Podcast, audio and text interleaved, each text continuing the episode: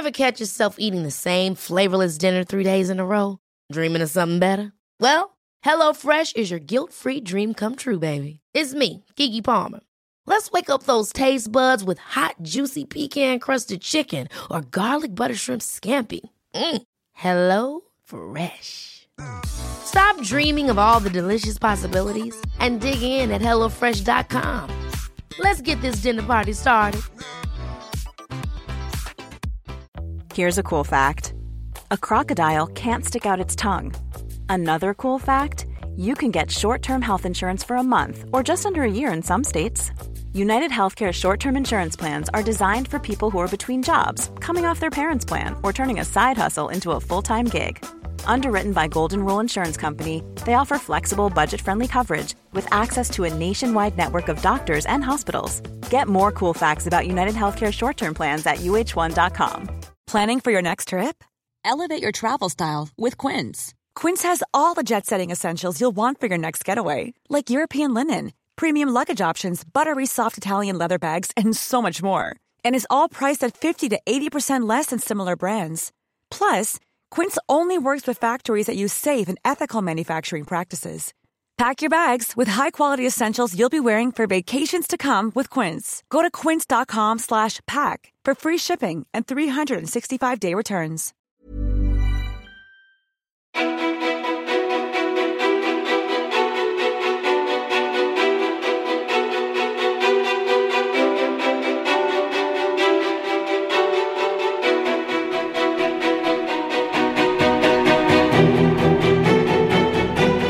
Martin Lidberg är elitidrottaren, brottaren som blev världsmästare och Europamästare, som blev coach, som blev återkommande vinnare i några av våra största tv-program som Let's Dance, Superstars och Mästarnas mästare. Martin är föreläsare, författare, entreprenör och har prestera på topp när det gäller som ett signum. Han signar nyligen med ett produktionsbolag som ska göra han och brorsan Jimmy Lidbergs bok till film. Martin är med andra ord ständigt aktuell. Vad händer när han inte presterar? Vem är egentligen Martin Lidberg? Varmt välkommen till podcasten Ofiltrerat med mig, Sofia Peterfia Ståhl. Hej och välkommen Martin! Hej, tackar tackar! Vad händer med dig när du inte presterar? Om vi bara djupdyker i den frågan. Ja, nej men jag tror att eh, jag måste nästan ha många bollar i luften. Det måste hända någonting, annars så blir jag nästan lite stressad. Mm. Så eh, jag vet inte, det är väl någonting det där efter idrotten. Man har alltid presterat där sedan man var väldigt, väldigt liten. Och sen har man på något sätt sprungit vidare även efter idrottskarriären. Hur var det att sluta en, en liksom så framgångsrik eh, idrottskarriär som jag kan tänka mig också blev en stor del av den du är, din mm. identitet? Mm. Ja, nej men jag tror jag kanske skiljer mig lite grann från andra där. Jag vet att många idrottare får en identitetskris och tycker att det är jättejobbigt just den här äh, bryggan från idrottskarriären till yrkeslivet då. Men jag hade så många järn i elden redan som jag påbörjade precis i slutet av min karriär. Jag hade liksom en plan B. Att när jag väl slutar så ska jag göra det här. Jag ska jobba med träning och hälsa och få vägleda och hjälpa människor på olika sätt som jag brinner för. Så jag hade redan startat det projekt så att eh, jag började nästan bara sprang vidare efter karriären då.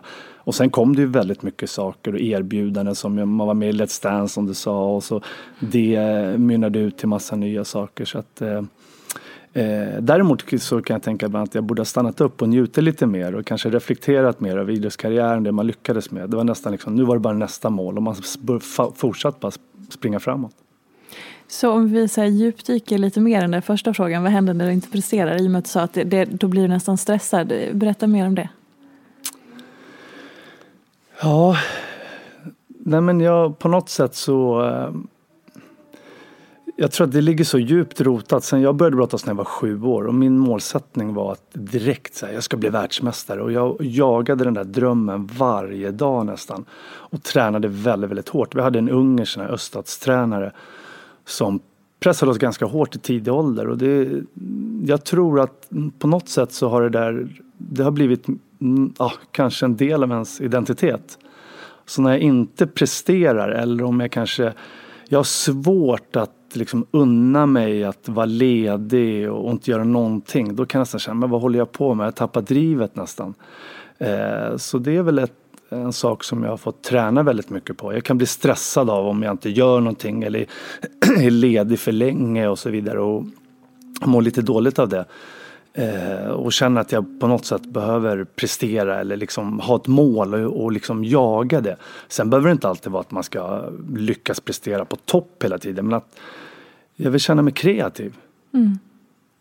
Det bara slog mig nu när du berättade, så här, det här så som, så som du berättar nu, det hör man ofta kvinnor och tjejer prata om, just så här prestationsprinsessor och så kopplar man det till ehm, eh, ja, men prestationsbaserad självkänsla eller hur man värdesätter sig själv och sådär. Fan vad viktigt det är att ni män också pratar om det. Mm. Eh, för det är ju inte så att det är bara liksom kvinnor och tjejer som upplever det. Nej, det upplever ju alla. Inte. Verkligen, verkligen. Men varför hör man inte snubbar prata om det på samma sätt tror mm. du? Mm. Nej men det kan ju vara lite machokultur sådär. Killar ska vara, de ska inte visa sig sårbara på samma sätt kanske och så. Men jag tror att det är väldigt, väldigt vanligt och jag märker inte minst när jag träffar, jag träffar ju mycket människor och entreprenörer som jag jobbar med och det är flera som säger samma sak. Att de mår dåligt när de inte får prestera eller, eller känner att de är kreativa och ambitiösa. Mm. Så jag tror att det är lika vanligt bland männen och snubbarna som du säger men man eh, kanske inte pratar om det lika öppet. Har det varit någonting som, alltså, för nu låter du väldigt så här insiktsfull och så här, ja men så här funkar jag, det här, det här, så här reagerar jag och sådär. Men hur har den, eh, så här, hur har det kommit de självinsikterna kring just hur du är i relation till prestation? Nej men det har väl framförallt eh, det har väl uppmärksammats eh, av mig själv då när jag har haft de här perioderna när jag inte har känt mig kreativ och när det kanske haft lugnare perioder mellan olika projekt eller företag jag drivit och sådär. Då har jag fått den där känslan. Mm. Och kanske lite mer tycker jag på eh, äldre dagar när man känner så här vissa, man kanske inte behöver jobba ihjäl sig vissa perioder om man har någon lugnare period. Och, men har jag tappat drivet, vad är det med mig liksom, kom igen nu. så att eh, Ja, jag tror att det är, eh, det är just de här lugna perioderna som jag har känt när jag har fått den här känslan att nej, nu måste jag snappa upp igen. Mm. Det där är så intressant för vi, det där är också hur många av oss är formade i både så här, i vårt samhälle att man, man får liksom cred för att höra att man är duktig hela tiden. Allt från att man ritar en teckning, åh vad duktig du är som har ritat teckningen. Eh, till att man bara förväntas leva i den här stressbubblan eller någonting som alla håller på med nu för mm. tiden. Mm. Mm. Verkligen. Och sen tror jag att när man, när man har presterat i så unga år som jag har gjort det, och med idrotten så blir man ju ofta dömd av andra utifrån sina prestationer och det är ju väldigt lätt att det påverkar en och hänger med även i, i vuxna år såklart. Mm. Önskar du att någonting var annorlunda i det här? Ja, men ibland kan man känna sådär att allt handlar inte om att prestera hela tiden, att man ska vara bäst eller man ska lyckas med saker och ting. Men där tycker jag ändå att jag har lärt mig mycket med åren och blivit mycket, mycket lugnare. Så att, eh, och man kan ju faktiskt göra saker och ting halvbra och sen är det ju så att man det finns ibland en tjusning av att man faktiskt misslyckas med saker också. Man får lära sig nya saker och man får kämpa för att uppnå saker. Så det, det tror jag också någonting som man ändå har med sig från idrotten när man eh, när det gick sämre och man förlorade matcher och så försöker man hela tiden klura och hitta nya vägar. Men återigen, det handlar ju lite om prestationer igen då. Men, mm. men att kunna vara nöjd med att vara halvbra ibland eller att det går okej okay, liksom. Att man får misslyckas med saker och ting. När misslyckades du senast? Oj, det är ofta. eh, nej, men det är väl, det kan vara vissa, så jag har ju jag har ju startat flera företag och sådär och då vissa grejer blir ju ingenting. Liksom. Om man har idéer som man börjar och, och dra igång som liksom inte blir någonting. Så äh, det finns det finns många, många. Kan du bjuda oss på någon sån idé som du kände att så, det här är nästa stora grejen och sen, nej det gick inte, jag fick lägga ner det. Eh, ja, nej men jag hade, eh, jag och min bror har ju drivit en eh, en sån här uh, online-tjänst under tid. Då skulle vi addera det med mat med en stor kedja då, med en eh, restaurangkedja. Så vi skulle ha kaloriberäknade menyer, recept och så skulle man kunna köpa då matlådor där det står då makrosplitten, alltså fördelningen mellan kolhydrat, fett och proteiner och sen så skulle det stå kaloriintaget och vi hade jättestora planer med det här och vi satt i många möten och sådär. Men uh, ja, sen var det så alla sprang på sin kammare och den här stora kedjan då hade också svårt att hinna med. För de eh, hade mycket fokus på att expandera och öppna nya restauranger och så. Så det var ju en grej som vi hade lagt väldigt mycket tid och kraft på. Och funderingar och sådär. Man sitter och skriver och man gör nästan, nej, inte en riktig affärsplan då, men, men eh, näst därtill då. Mm. det, det blev ingenting då. Så är det ibland. Och hur, hur ser din process ut i det? Det är en sak när man så återberättar och bara ja, det var säkert nyttigt. Men sen när, man är, när du är i den stunden, hur reagerar du? Hur hanterar du sånt? Nej, men jag tycker man har lärt sig genom åren att hantera motgångar bra. Det är en del av, av lärdomen också. Jag tycker man utvecklas hela tiden. Jag brukar säga det ibland också när man är ute och föreläser att just det här med att våga misslyckas. Win or learn som man brukar säga. Och det, man lär sig otroligt mycket av sina motgångar. Mm. Sen kanske det är fel ord att använda just misslyckande eller motgångar för det är egentligen motgångar utan man lär sig otroligt mycket som jag, som jag sa. Då. När man tittar i backspegeln sådär, det man har varit med genom åren, när man har haft det tufft och eh, ja, de här perioderna i livet, det är ofta de som har format den mest som gör att man kanske kan ta ytterligare steg i framtiden. Även om det är svårt att se när man är mitt i den här mörka tunneln. Mm. Du sa att du önskade att du hade stannat upp lite efter att du avslutade din karriär eh, i brottningen. Vad tror du att du hade hittat om du hade gett dig själv den stunden av, av reflektion och lite sådär, nu är jag i det här. Mm. Nej, men jag tror allt om självkänsla och självförtroende och allting och, och eh, just det här bara känslan av att man har jagat en dröm mot mål ända som man var väldigt liten och kämpat stenhårt varje dag och försakat en hel del också på den här resan. Eh, och sen när man uppnår det här så stannar man inte upp i det utan då är det liksom bara pang bom nästa mål och man springer vidare. Så det tycker jag är verkligen någonting som jag vill förmedla utåt att när man lyckas med saker och ting eller när man är nöjd med sig själv, man har gjort någonting eller en prestation, att stanna upp och vara i nuet och, och njut verkligen. För det kunde jag känna när man lyckades då, man blev världsmästare och det här är brottning och så vidare. Så man var med på Nyhetsmorgon, det var ett tv-program och liksom några dagar och stress och sen så var det bara pang bom, vad är nästa liksom? Ah, nu är det OS eller nu är det VM. Och, och så att jag vet eh, någon gång tänkte jag extra mycket på det här och jag tog fram gamla album så där, blev väldigt sentimental och satt och tittade på min karriär så här, från att jag var liten och, och till att jag lyckades med de här målen och drömmarna. Och då, då kom jag på mig själv, fasiken varför har jag inte stannat upp och njutit mer? Jag lyckades ju faktiskt med det här. Mm. Så det kan jag det kan jag känna, det tror jag lärt mig mycket av också. När man gör saker som går bra eller som man, ja det kan ju vara saker med familjen, vad som helst, att verkligen njuta av det när man har de här härliga stunderna. Är du mer liksom framåt, framför i, liksom, i tiden än eh, här och nu? Mm. Verkligen. Hur då? Nej men det är alltid framåt hela tiden. Vad ska komma nu och vad, ska, vad är nästa liksom? Och. Jag tror att vi är lite lika där. Jag pratade med både min mamma och min pappa om det där och de är likadant. Vi var i Holland nu. Jag har ju en son som spelar fotboll där i Holland och då var min mamma med där nere och hon började direkt så här och prata om eh, nästan så här, nästa resa. och jag sa morsan njut i det här nu. Vi, är likadana. Vi måste nu är vi här, där vi sett fram emot. Och ja, du har rätt, du har rätt. Så, så ibland ramlade hon in i det där direkt så här, och så lite så här började nästan planera så här, vi måste tänka på det här när vi åker hem. Liksom. Ja. Så jag tror att det är också, det är väl en del och det är väl en del av drivet också kanske man just där men återigen man måste vara mer i nuet.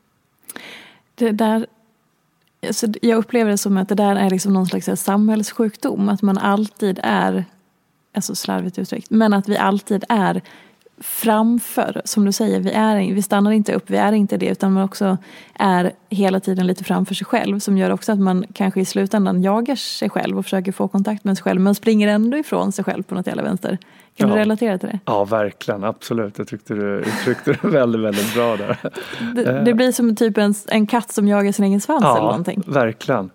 Mm. Så nej men det är inte så ofta man kanske sitter och funderar så här, men vad gjorde jag igår eller i förrgår och, mm. och tänker tillbaka lika ofta som man tänker framåt hela tiden. det är en slags masspsykos Ja, i prestation. verkligen. Ja, verkligen. Det är sjukt egentligen. Det är så jävla knäppt. Ja. Hur, ehm, i och med att du har ändå de här insikterna, hur, så här, ehm, är det hur pratar du med dina barn om prestation till exempel som förälder?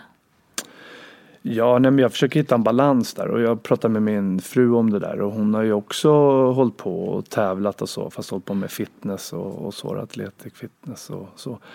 Så eh, och ibland så, så har vi ju, jag och min son då spelar fotboll och så att ibland så omedvetet så, de märker ju allt det här och ibland man hamnar på prestation men vi försöker och säger till varandra, vi ska inte prata så mycket om det här och om just prestation och, och så. Så att vi försöker tona ner den biten men det är såklart att det, de märker ju ändå och de får höra av andra och så. Mm. Så vi försöker tona ner det på olika sätt men det är inte alltid lätt. Nej. Så det är en svår balansgång där. Där de också känner att de vill vara duktiga och prestera och, och så då.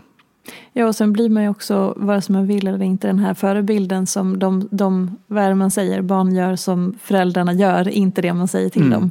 Så det är klart att, och det, man är ju också den människan man är. Absolut, ja, men så är det ju. Så är det. Verkligen.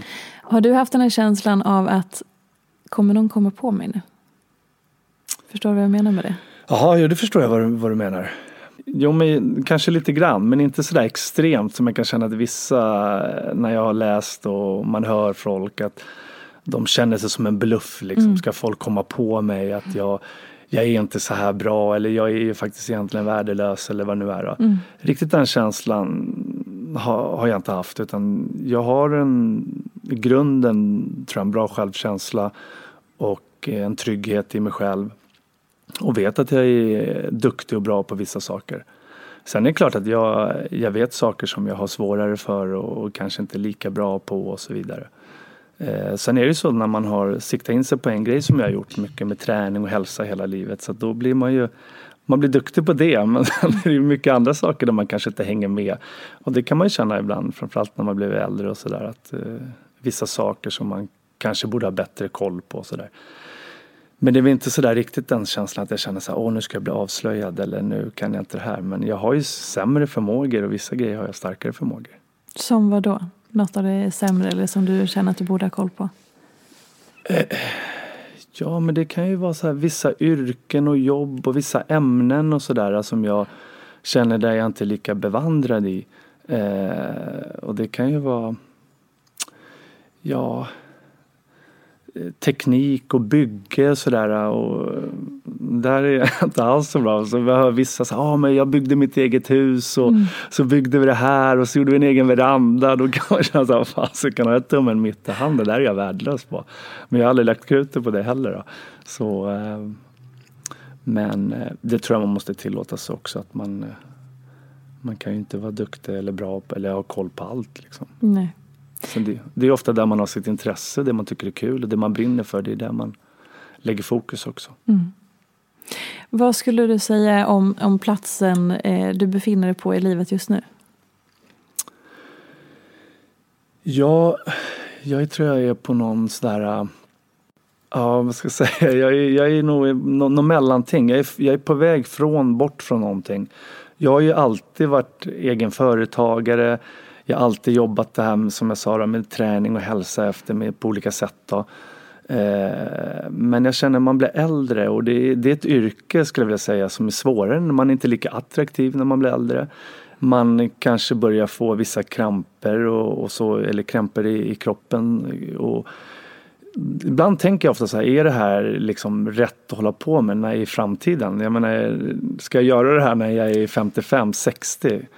Eh, Så där känner jag att jag funderar mycket. Vad är det jag vill göra? Vad är det jag vill liksom jobba med? Jag vill hitta någonting där det kanske är lite lugnare och där jag inte behöver prestera hela tiden. Eh, Och någonting som jag kan liksom växa och åldras med. Så Vad där- skulle det kunna vara? Nej men det bara slog mig någon gång så här, men, åh, tänk att jobba Tänk att jobba så här på någon, eh, något kanske förbund eller jobba på något så här Sveriges Olympiska Kommitté eller någon så här eh, kanske någon organisation eller något sånt, där man inte hela, där man, man gör ett bra jobb såklart. Det vill man ju alltid göra. Men där man inte hela tiden behöver springa som egen företag när man är entreprenör. Mm. Där man hela tiden ska liksom kämpa sig fram och det tuffa armbågar och hela tiden ska prestera. Och inte minst det här med träning och hälsa och sociala medier som alltså blivit så enormt viktigt idag där man ska synas. Och vem vill se en, liksom en 60-årig gubbe göra massa övningar eller någonting? Det är väl de som blir virala när man ser liksom någon, eh, någon äldre person som kastar sig runt i någon så här, eh, vad heter det, monkey bar och sånt där.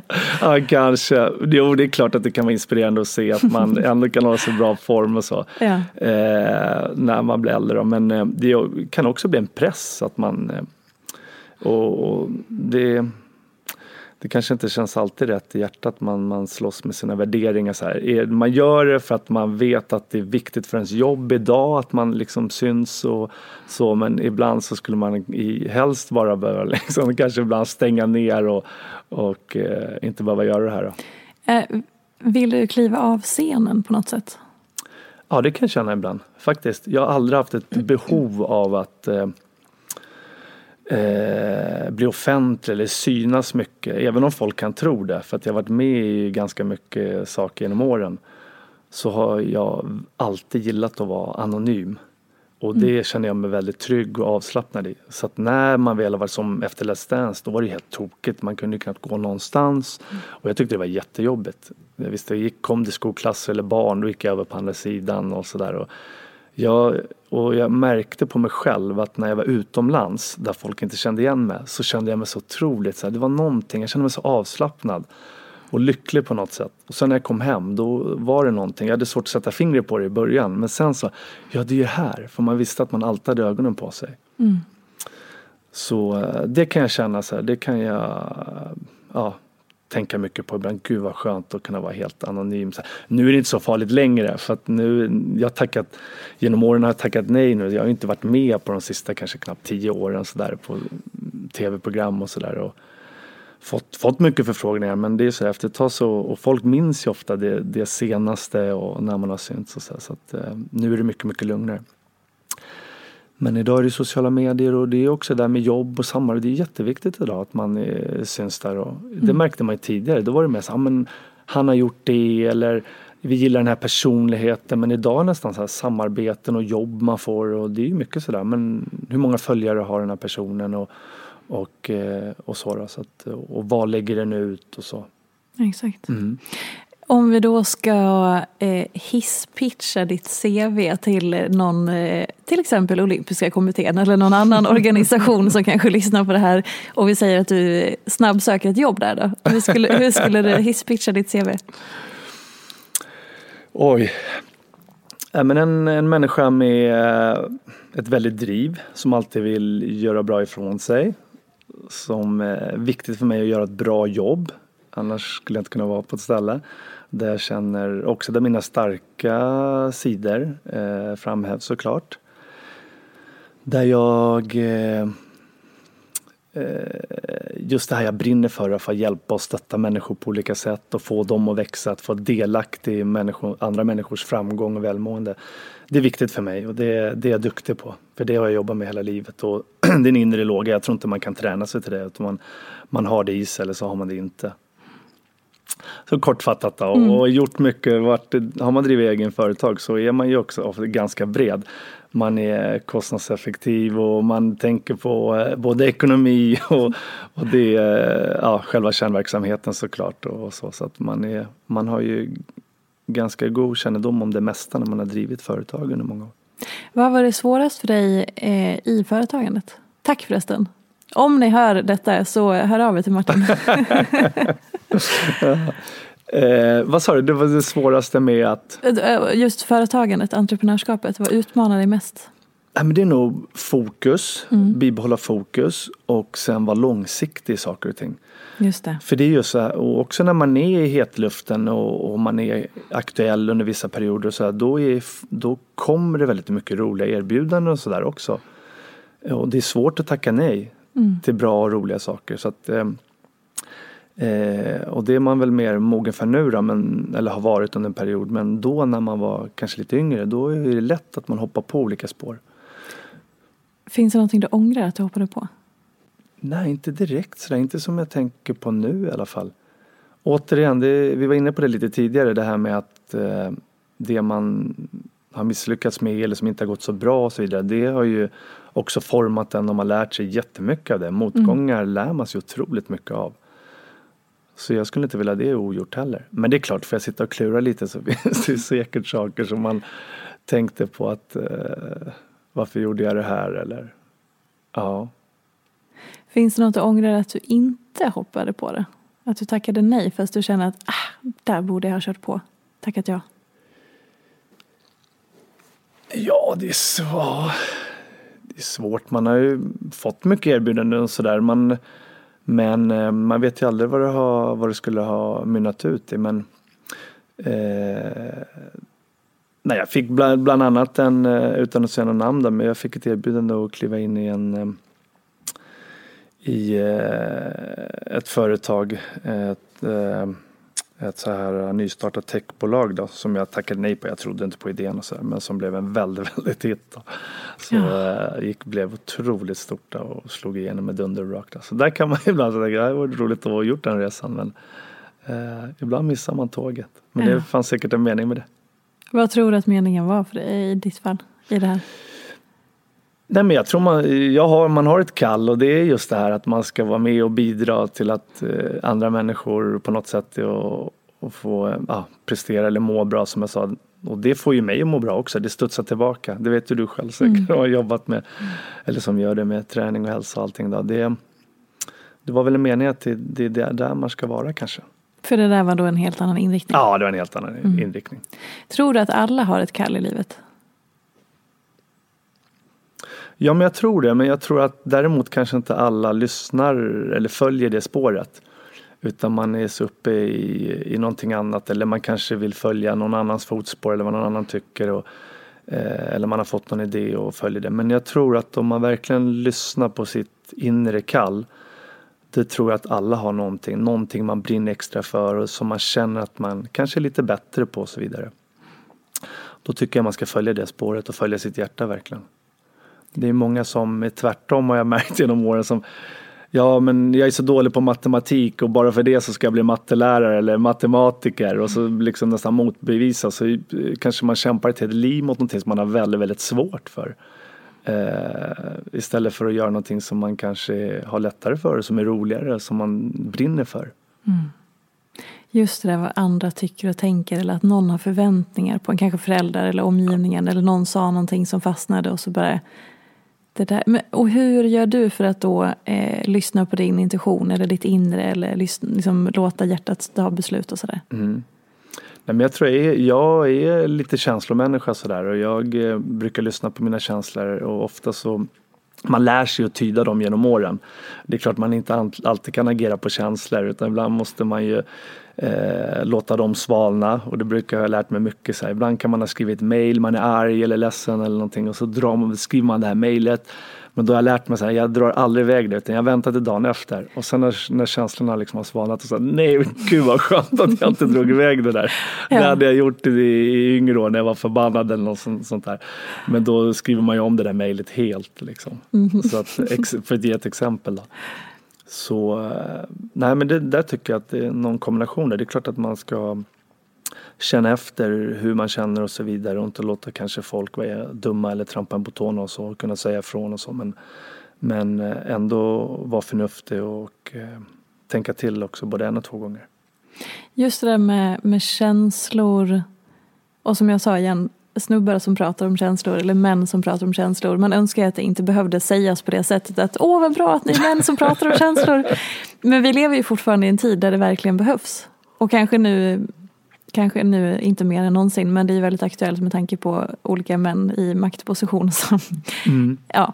Men liksom, vad tror du, om vi bara tar ett större, en stor fråga. Eh, vad, vad tror du behövs för att det skulle bli lite mer liksom, öppet för eh, mansidealet att prata om känslor eller vara lite mer i liksom, de mjuka värdena? Mm. Nej men att fler män vågar kliva fram och berätta om sina känslor. Eh, att eh, det är inte så farligt att visa sig sårbar. Och jag tror de här som inte gör det, som stänger in allting, det är nog de mest känsliga egentligen och mår väldigt dåligt många gånger eftersom de inte kan få ut det de känner i, ja, i samtal och med andra människor och så. Det är en viktig del oavsett om det är om det är glädje att kunna prata med, med andra människor. Ja, man brukar säga att dela glädje är dubbel glädje och, och likaså när man är ledsen eller man känner sorg eller det är någonting eller man är stressad någonting. Att kunna prata om det. Det är ju någonting som verkligen är läkande. Hur har, den, har, liksom, har det alltid varit naturligt för dig att göra det? Eh, nej, det har det inte varit. Vi, vi skrev i våran bok där, Brottarbröder, och det var ju våran historia som vi skrev om där, som egentligen inte handlar om våra brottningskarriärer, mig och min bror Jimmy då, utan mer om allt som hände vid sidan. Vi hade ju en, en, en ganska så tuff uppväxt på så sätt att vi hade en pappa som hade ett svårt spelmissbruk, då, ett missbruk som vandrade i olika missbruk. Då, och det här växte vi upp med och det var någon skam och det var någonting som vi inte pratade om. Som vi höll hemligt inom eh, inom familjen. Då. Så att, sådana saker, det fanns vissa saker som vi inte pratade alls om. Men jag tror att sen när vi blev äldre så kände vi ändå ett behov av att få prata om saker vi hade varit med om och, och kunna få ut det här. Så jag tror att vi, vi blev bättre på det. Både jag och framförallt min bror. Och, och kunna prata om det som hade hänt och det som har varit. Då. Men sen att vi, skulle, att vi skulle skriva en bok om det, det hade vi aldrig någonsin trott och funderat om. Då att vi skulle kunna inspirera andra människor i, i samma sits. Då. Hur var det att skriva den boken? Det var jobbigt till en början för det var så mycket som, eh, som man liksom hade grävt undan och som låg eh, undermedvetet nästan. Så började man fundera och tänka tillbaka. Och, så det var mycket känslor. Och jag kände att jag och min bror kom ännu närmare varandra när vi skrev boken ihop. För vi hade så olika förhållningssätt till vår far. Mm. Och det fanns en besvikelse från både han och min sida mot, gentemot varandra också. Där han tyckte att jag hela tiden hade tagit min, min pappas eh, parti och hela tiden försökt hjälpa honom i det här missbruket och inte stöttat familjen mer. Medan jag tyckte att eh, till Jimmy att varför varför, tar du, varför pappa har bara oss, han kommer att duka under, vi är de enda som kan rädda Så jag gled in mer i ett medberoende med min far medan Jimmy ville stänga dörren helt och tyckte att han förstör våra liv. Vi släpper taget helt. Så vi kom varandra väldigt, väldigt mycket närmare och började få en större insikt och förståelse för varandra. Och varför vi hade agerat på vissa sätt och så. Mm. Om man eh, lyssnar på det här och känner igen sig i eh, Alltså att ha gått igenom någonting liknande men kanske inte är på den platsen där du befinner dig idag. Är det någonting du skulle vilja säga till den personen eller de som lyssnar? Mm. Ja men det är väl att eh, Nej men om, man är, om, det, om vi går kommer in på just missbruk, sen kan ju boken tolkas, den kan vara mycket bredare än så. Eh, just det här med att man, man har ett eget val i livet, man kan inte skylla på sin bakgrund hela tiden, att man har haft ett tuff uppväxt, utan man har ett eget val och man kan lyckas med vad som helst i livet. Och det var ju det som vi också ville förmedla med boken. Men om man pratar just missbruk och man lever i en relation eller i en familj där någon har något form av spelmissbruk eller droger eller någonting så så extremt viktigt att ställa krav på den människan. Och det kan man ju känna ibland att man, vi var för dåliga på i familjen i början. Och de här människorna de blir världsmästare på att manipulera och ljuga och, och, och just eh, sitt missbruk, det är ju det käraste de har. Ingen får ta det ifrån sig och de är beredda att nästan kriga i döden för det. Mm. Och, eh, så att det är jätteviktigt att man verkligen står på sig och ställer stenhårda krav mot den här människan. Om du beter dig så här, om du fortsätter med det här eh, så, eh, så kommer du få de här konsekvenserna. Jag kommer att flytta ifrån eller någonting då. Eh, vad man nu gör. Men som för oss var det ju så att vår pappa kunde ju inte komma upp förrän han var längst ner, när det inte fanns, han kunde inte komma djupare ner. Då var det liksom, när vi hade släppt taget, först då så kunde han vända uppåt igen. Just det. Gud. Mm. Det, mm, Ja.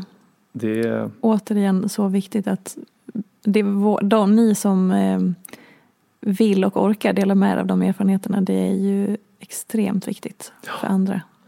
Ofta tror man att man hjälper, men man skälper ofta. Det var ju som, vi fick ju gå till eh, när vår pappa gick på behandling och så för sitt missbruk och så då som vi ställde krav till slut. Det var ju omöjligt. Det tog ju många år innan, man, innan han ens erkände. Och det är ju första steget mm. för någon som har något form av missbruk att de erkänner att jag har det, jag har det här missbruket, det är ett problem.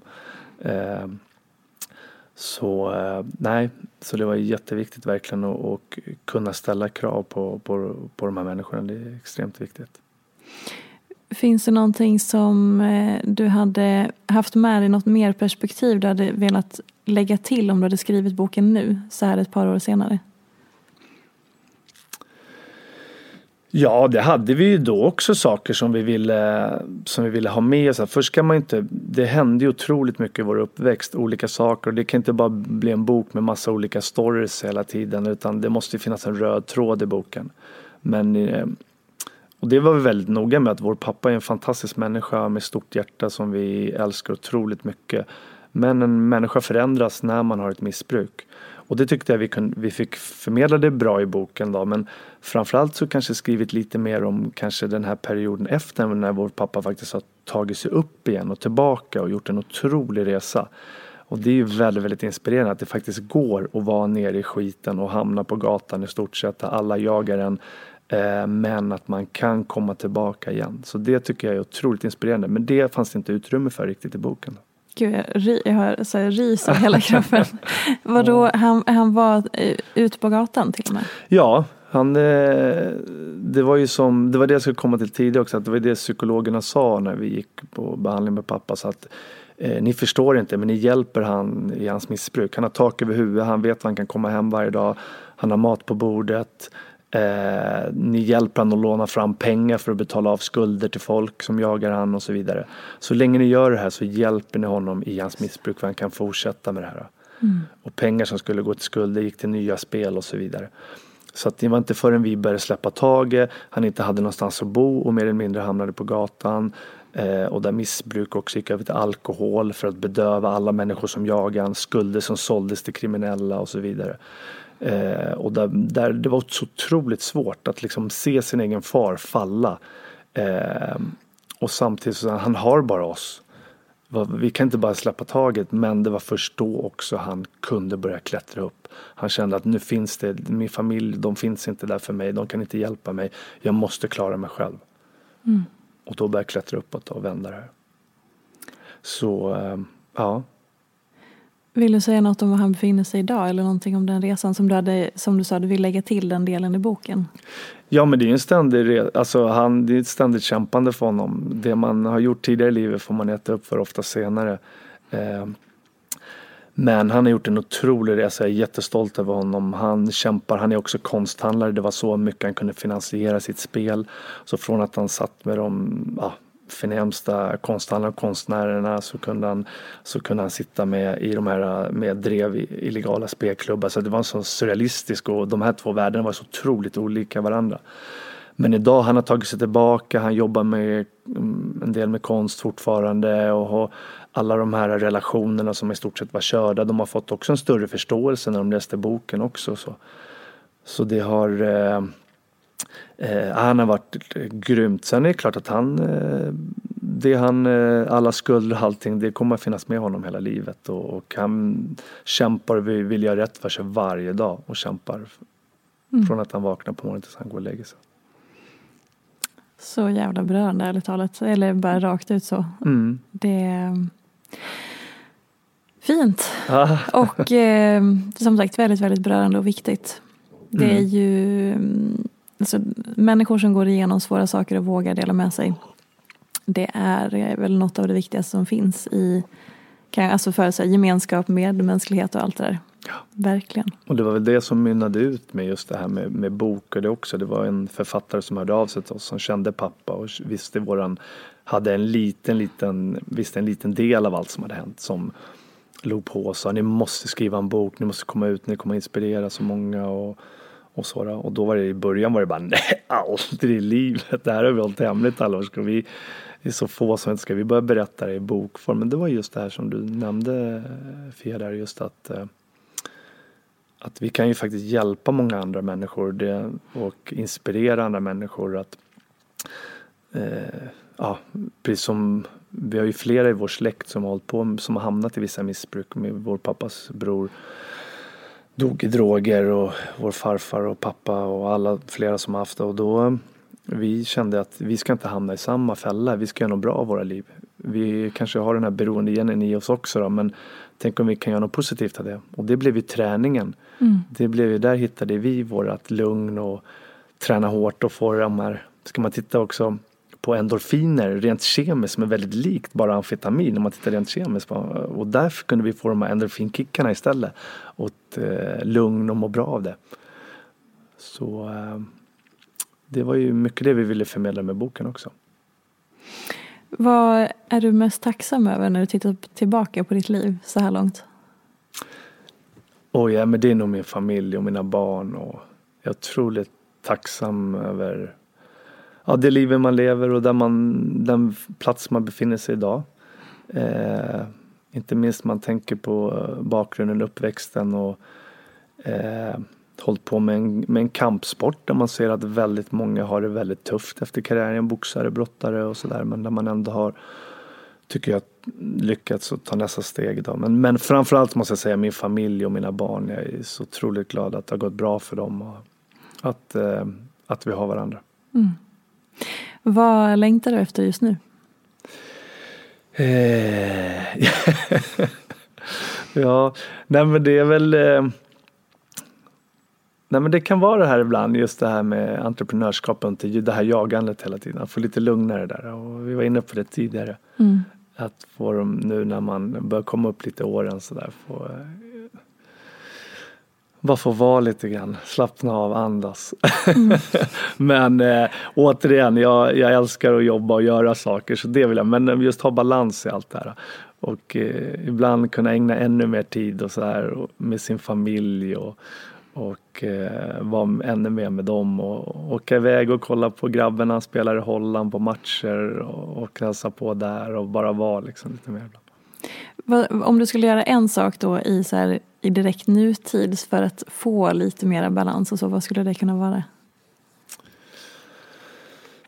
Nej men det är väl att kliva av lite. Man, alltså, genom åren har man ju då som entreprenör så har man ju, är man ju varit involverad i flera olika företag och, och så. Då. Så att det är väl att att börja eh, hoppa av lite projekt och sådär för att frigöra mer tid och framförallt om man ska framtiden kanske ha ett jobb där man är som anställd. Mm. Eh, om, man nu, om det nu går åt, åt det hållet. Då. Så frigöra mer tid på så sätt såklart och kliva av lite olika saker som, som tar tid. Innan vi avrundar så börjar jag tänka att det har återkommit lite grann eh, det här med att våga avsluta saker och ting. Mm. Eh, man kan se misslyckanden eller lära sig och sådär. Men ibland kommer jag också till en punkt där nu, nu kommer det komma ett avslut här. Oavsett om det är eh, ett projekt eller en dröm eller någonting man har jobbat med eller en relation eller liv, någonting i livet. Men jag upplever att många är väldigt rädda för det. Att ta steget till att självmant avsluta mm. eller så här, nu väljer jag en annan riktning här. Mm. Vad, vad tänker du om det bara? Nej men helt det är absolut. Människor, vi människor har ju en benägenhet att, att vara väldigt rädda för det okända. Mm. Vad händer om jag gör det här? Och jag märker nu, eh, jag pratar med många av mina kompisar och sådär och många säger att eh, Gud, jag hatar att gå till jobbet men jag har gjort det här hela tiden. Jag, jag, jag, jag kan ju ingen annat eller jag måste. Nej men du måste inte. Jag menar, varför inte följa ditt hjärta? Pröva, du kommer ångra när du blir mm. ännu äldre att du aldrig har försökt. Och, men jag tror att människor, många är så himla, just den här tryggheten hela tiden, trygghet, trygghet, trygghet.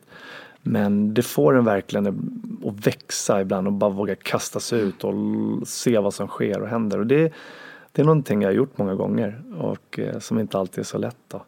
Men det är en ganska härlig känsla ändå att våga det och få växa i det och, och ofta så mynnar det ut i något väldigt, väldigt bra. Finns det något som var som du säger ja, det där steget, att jag vågade avsluta det där, där, det var superviktigt. Alla avslut är viktiga såklart, men något som liksom var extra viktigt. Ja, men jag, jag startade två, var med och startade två träningsanläggningar eh, för några år sedan här och det, det, det blev inte riktigt som jag hade hoppats på eh, rent eh, ja, arbets och känslomässigt och sådär. Eh, så då kände jag så här, nej, men det här det är bättre att avsluta så fort som möjligt. Så jag eh, klev av det ganska så tidigt. Så det kände jag, men gud vad skönt, gud vad bra. Det var ju jobbigt när jag gjorde det också. Så att, eh, men det, det kändes jätteskönt efter. Det är ett exempel. Mm. Något mer? Ja men det kan ju, alltså det är ju mycket i livet men det kan ju vara att man, någon tidigare relation som man hade när man, som man kände så här, man inte mådde bra i. Varför gå och gå i en relation i många år och, och eh, som jag avslutade som var ju jätteskönt efter även om det är jobbigt när man väl gör det också kanske såra en annan människa och, som blir ledsen och sådär men eh, det var viktigt både för mig och min familj och så, så det är ytterligare ett exempel av många. Av Mm. många. Mm. Den sista frågan som alla mina gäster får. Mm. Det finns bara en regel, du får inte säga Instagram. Ah, Okej, okej. Vad är inte som det ser ut? Instagram. Jag exakt. Yes. Eh, vad är inte som det ser ut? Mm. Alltså ska det vara relaterat till sig själv då eller? eller vad Det är också intressant. Det, det är så... Det finns inget rätt svar på den frågan heller. Nej, Men det, är två, det är verkligen två led. Att en del går direkt till sig själv i det. Ja. Och en del andra är så här, en apelsin. Eller en livet, människor och så vidare. Så att det finns eh, Ja. inget facit där heller. Nej men jag tror, eh, om man får säga det då, jag tror att eh, media, Mm. Hur då? tror jag. Nej men jag tror att det reflekterar och skriver om saker och ting eh, om samhället idag som eh, inte riktigt stämmer överens med verkligheten.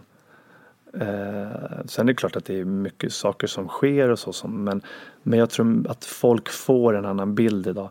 Det känns så fruktansvärt idag när man läser tidningen och folk tror att man kan knappt gå utanför dörren, man kommer att dö direkt och få ett skott i pannan eller, eller man eh, så att det finns så mycket mer kär, kärlek, bra och starka krafter, mycket positivt där ute. Eh, så att jag tycker att den här mörka bilden som målas upp och som väldigt många människor har idag, att allt är skit, allt var bättre för det stämmer inte. Mm. Bra. Det, det du precis sa tar jag som ett tecken för att fortsätta ett projekt jag precis har påbörjat. Det bra, var som en direkt sådär. Jag bara, hmm, tack så mycket. Ja, vad bra, vad härligt. Kul. Vad, vad hade du för tankar om eh, ofiltrerat när du klev in i det här? Jag visste ingenting. Jag är inte själv så att jag, titt- jag lyssnar inte så jättemycket på poddar och, och följer saker och ting och, och så då, eftersom man, man är inne i, det är så ofta man är inne i steg och man har mycket projekt och det är familj och sådär. Eh, så jag hade inga riktiga så här, men jag trodde att det skulle bli ett, eh, ett bra samtal som liksom skulle kunna sväva iväg i massa olika saker. Eh, och jag märker att mycket det vi har pratat om idag, det är mycket sånt man själv går och klurar på just nu. Du frågade vart i, i tiden jag är nu. Och jag sa ju lite det att jag är i en mellanperiod och liksom hur ska jag eh, hur ska framtiden bli och vad ska jag göra? Så, så att det blev mycket sånt prat också. Så att det var väl lite vad jag hade hoppats och trott på. Jag tycker det var ett jättehärligt och, och bra samtal. Tack detsamma. Har du varit eh, ofiltrerad? Ja, nästan. Inte riktigt kanske till hundra procent. Ibland är det vissa grejer, ibland när du ställer vissa frågor. Det kan vara vissa saker. Men jag tycker att så gott det går. Ja. Bra, det är ändå det enda man kan begära. Ja, precis. Och om man nu, dels så ska man ju läsa er bok. Kan du säga igen vad den heter och var den finns? Mm. Brottabröder. Den finns överallt där böcker finns i stort sett. På Jättebra. nätet. Det är bara... Och det ska ju nu mynnas ut och bli film också vill de. Så, att, ja, Så är häftigt. nästa steg. Ja. Och vad mer kan man ta del av dig eller anlita dig eller så om man skulle vilja? Mm. Jag har en hemsida, martinlidberg.com. Man kan gå in där. Sen finns man ju där, ja, alla sociala medier och sådär. Perfekt. Ja. Tusen tack för att du kom hit och bjöd på allting. Och som sagt, män som pratar om sina känslor, ni är uppskattade av så många, så fortsätt gärna. Tusen tack för att ni har lyssnat. Vi hörs igen nästa vecka. Puss och kram på er så länge. Hej då! Följ mig gärna i sociala medier. Jag finns på Instagram som peterfia och bloggar på peterfia.se. Jag blir så glad om du vill recensera den här podden, prenumerera och lämna gärna önskemål på gäster. Vi ses i sociala medier. Ha det gott så länge. Hej då! En podd från Allermedia.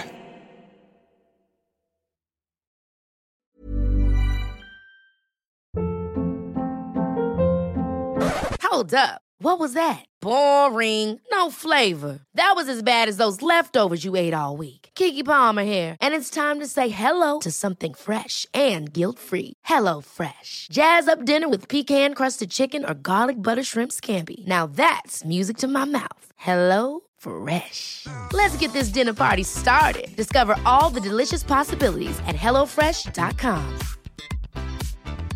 Hey, it's Paige DeSorbo from Giggly Squad. High quality fashion without the price tag. Say hello to Quince. I'm snagging high-end essentials like cozy cashmere sweaters, sleek leather jackets, fine jewelry, and so much more. With Quince being 50 to 80% less than similar brands. And they partner with factories that prioritize safe, ethical, and responsible manufacturing. I love that. Luxury quality within reach. Go to quince.com slash style to get free shipping and 365 day returns on your next order. Quince.com slash style.